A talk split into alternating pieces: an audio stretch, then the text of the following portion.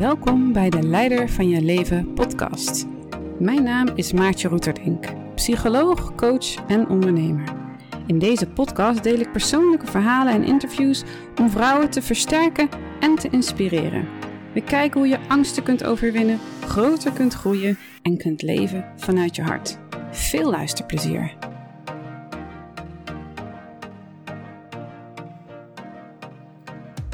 Altijd het gevoel dat ik meer moet geven. Zo had ik laatst een, een bankje gekocht op Marktplaats.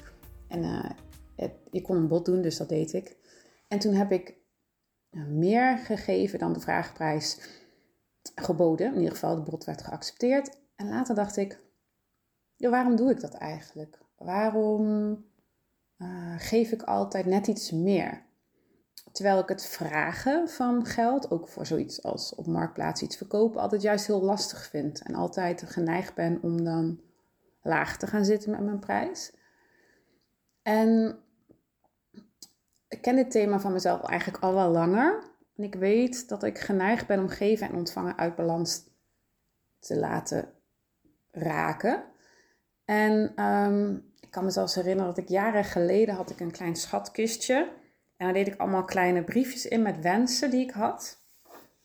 Uh, om die wensen uit te laten komen.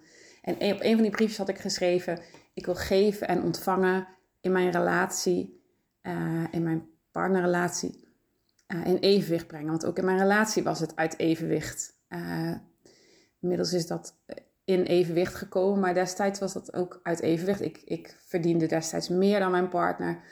Mm, en was dus altijd meer aan het betalen. Dat voelde op een gegeven moment niet meer goed. En het blijft maar zo terugkomen, dit thema. En ik dacht volgens mij, um, nou, zijn er meer mensen die met dit thema worstelen. Ik schaam me er ook wel een beetje voor, moet ik zeggen. Denk soms van, oh, anderen zouden dit misschien veel handiger aanpakken dan ik. Uh, maar toch denk ik, ja, ik denk ook dat een aantal mensen zich er wel in zullen herkennen. Um, dus ik ben mezelf ook af gaan vragen, natuurlijk, ja, waarom doe ik dat?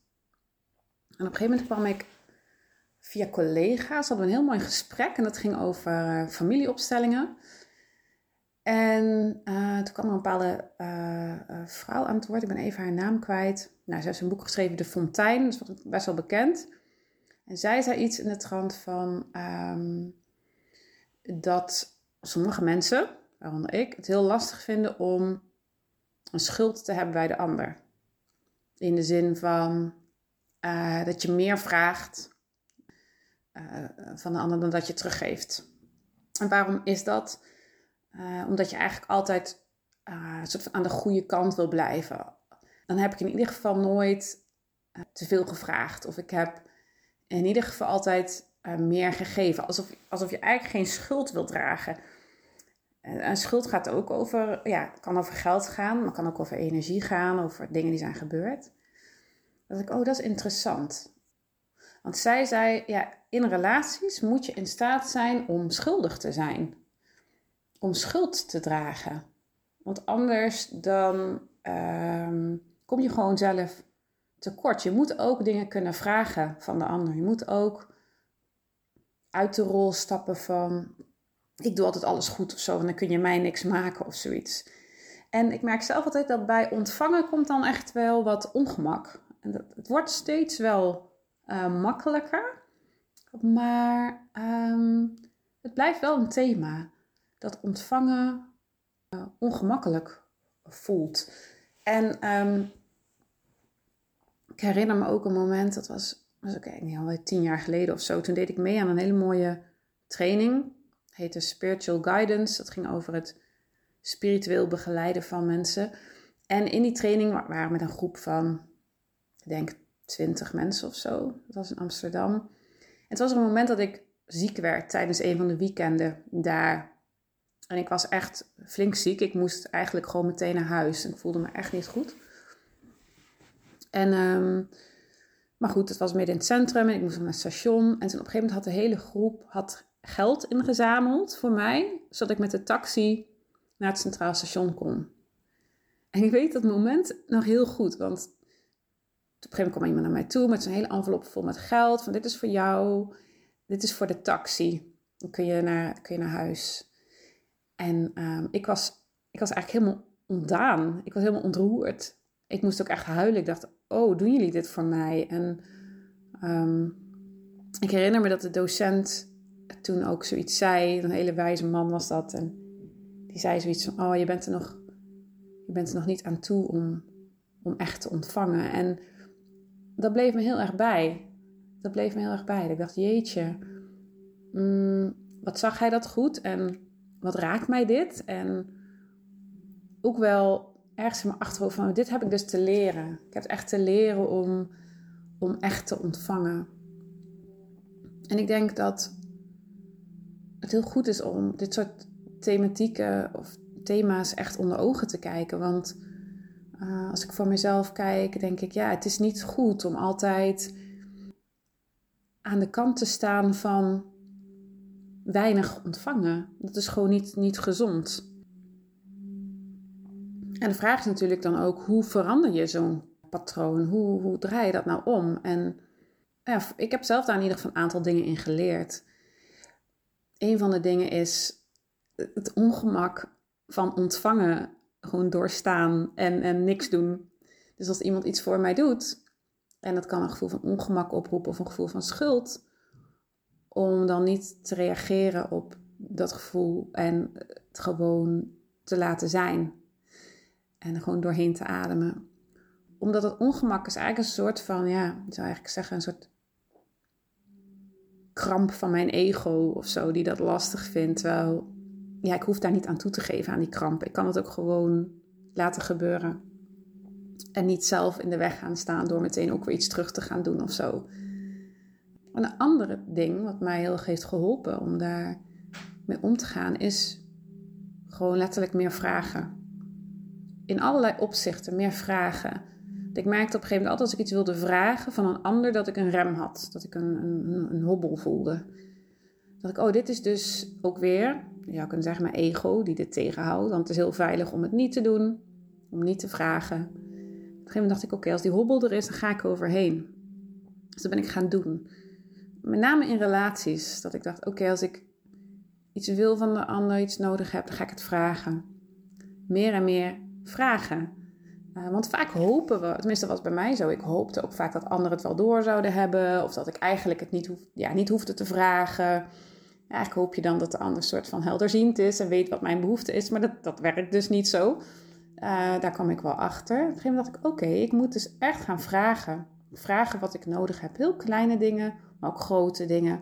Het echt kenbaar maken. Dat vond ik echt best wel lastig. En soms nog steeds voel ik die hobbel wel. En denk oké, als er een hobbel is, dan ga ik er overheen. Want dat betekent dat ik groei. Dat ik uit mijn comfortzone stap en dat ik iets doe wat tegen mijn ego ingaat, maar waarschijnlijk heel goed is voor mijn diepere zelf. Uh, dus dat vragen ben ik gaan doen. En op een gegeven moment dacht ik, ja, in mijn werk ook. Wauw, mensen groeien enorm, zetten enorme stappen. En ik vond wat ik ervoor ontving, vond ik niet meer passen bij wat ik eigenlijk gaf en wat, wat er gebeurde met mensen. Dus toen op een gegeven moment dacht ik, oké, ik moet dus eigenlijk ook meer geld gaan vragen. Want ik ben meer waard dan dat ik nu vraag. En die stap vond ik ook super spannend. Heel veel ongemak bij gevoeld. Ik dacht wel, ja, hier moet ik dus doorheen. Want het, diep van binnen weet ik dat het niet meer klopt. En weet ik dat een andere prijs wel klopt. Alleen mijn ego moest ook nog meekomen om dan om daar ook achter te gaan staan. Wat ik ook heb gemerkt, dat in het begin vond ik het echt doodeng. Ik vond het echt, echt eng. Gewoon zweten, angst, gewoon echt angstgevoelens. En naarmate ik het echt meer ben gaan doen, is die angst nu wel echt weg. En ik kan me voorstellen als ik weer een nieuwe stap neem, nog meer uit mijn comfortzone, dat ik die angst ook wel weer ga voelen. Maar oefening baart echt kunst. Dus hoe vaak je het doet, hoe makkelijker het wordt. Het is gewoon een kwestie van ga je dat proces aan met jezelf. Een ander ding dat helpt is denk ik uiteindelijk, in ieder geval voor mij, echt dat gevoel van eigenwaarde. Ik had toen op een gegeven moment een coach in de hand genomen, een business coach. En zij zei tegen mij, gewoon heel terloops, ja, vind je het jezelf eigenlijk wel waard? En toen dacht ik, auw, auw, dat doet zeer. Dat was precies uh, spot on, zeg maar. Ik dacht, oké, er zit dus nog iets in mijn gevoel van eigenwaarde, wat natuurlijk letterlijk over waarde gaat, waarin ik het dus mezelf niet waard vind. Er is een plek in mij die weet dat ik het waard ben, maar er is ook nog een andere plek in mij, je zou kunnen zeggen mijn lage eigenwaardeplek, die het nog niet weet. Nog niet alles in mij wist het, zal ik maar zeggen. Dat ik het echt waard was. Dus ik denk uiteindelijk is voelen dat je het waard bent, voelen dat je van waarde bent, echt enorm belangrijk. En dat is iets, dat kun je niet.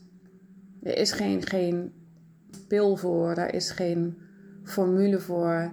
Uh, dat is echt gewoon een groeiproces. Steeds meer, eigenlijk steeds meer verbinden met, met de liefde van binnen, de waarde van binnen. En steeds minder met het ja, gekwetste ego, dat, die, dat je daar steeds minder mee identificeert. Dat je eigenlijk steeds meer op een lijn komt te liggen met je, ja, ik noem dat maar je ware zelf, waarin, ja, waarin je voelt en weet dat je super waardevol bent. En Ehm, ik denk dat we allemaal ook wel zo'n gekwetst ego met ons meedragen. En dat het kunst is om steeds meer met liefde te verbinden, met, die, met het ware zelf. Om ja, dat steeds meer dat ego te helen eigenlijk. En steeds meer op één lijn te komen met wie we echt zijn. En van daaruit kun je ook echt die waarde voelen. Want wat ik ook merk, je kan wel allerlei affirmaties maken en allerlei dingen zeggen tegen jezelf. Of ja, doen alsof je ergens bent waar je nog niet bent. Maar als je het niet echt voelt, dan kun je het ook niet echt vragen. En dan ga je het ook niet echt ontvangen. Het is echt een proces van steeds meer voelen en weten wat je echt waard bent. Om ook, ook te kunnen ontvangen. Nou, ik denk dat geven en ontvangen in alle opzichten een superbelangrijk thema is. Omdat ook in de huidige samenleving, cultuur waarin we leven, heel veel mensen lopen leeg.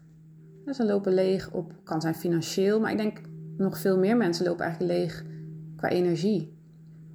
Door, door stress, door te veel belasting, door veel, ja, ik bedoel, psychische werk, mentale belasting.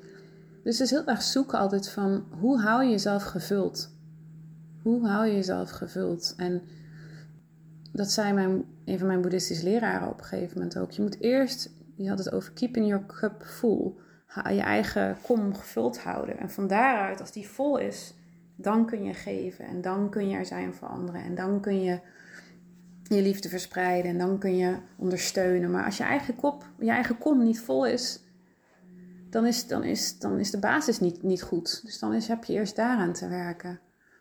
En ik denk dat dit thema super belangrijk is. En voor de een zit dat misschien, voor mij zit dat veel meer in geven en ontvangen in relaties. Maar voor een ander zit dat misschien ook heel erg op een ander gebied. Grenzen aangeven op het werk. Uh, voelen dat dat mag, dat je dat waard bent.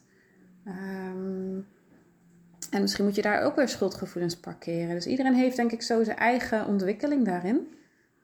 Maar ik denk dat voor heel veel mensen dit thema belangrijk is. Van hoe hou je jezelf gevuld? En daarvoor is het ook belangrijk om te weten waar loop ik op leeg. Ik hoop dat deze podcast je inspiratie heeft gebracht om uh, gevuld te blijven. Tot de volgende keer.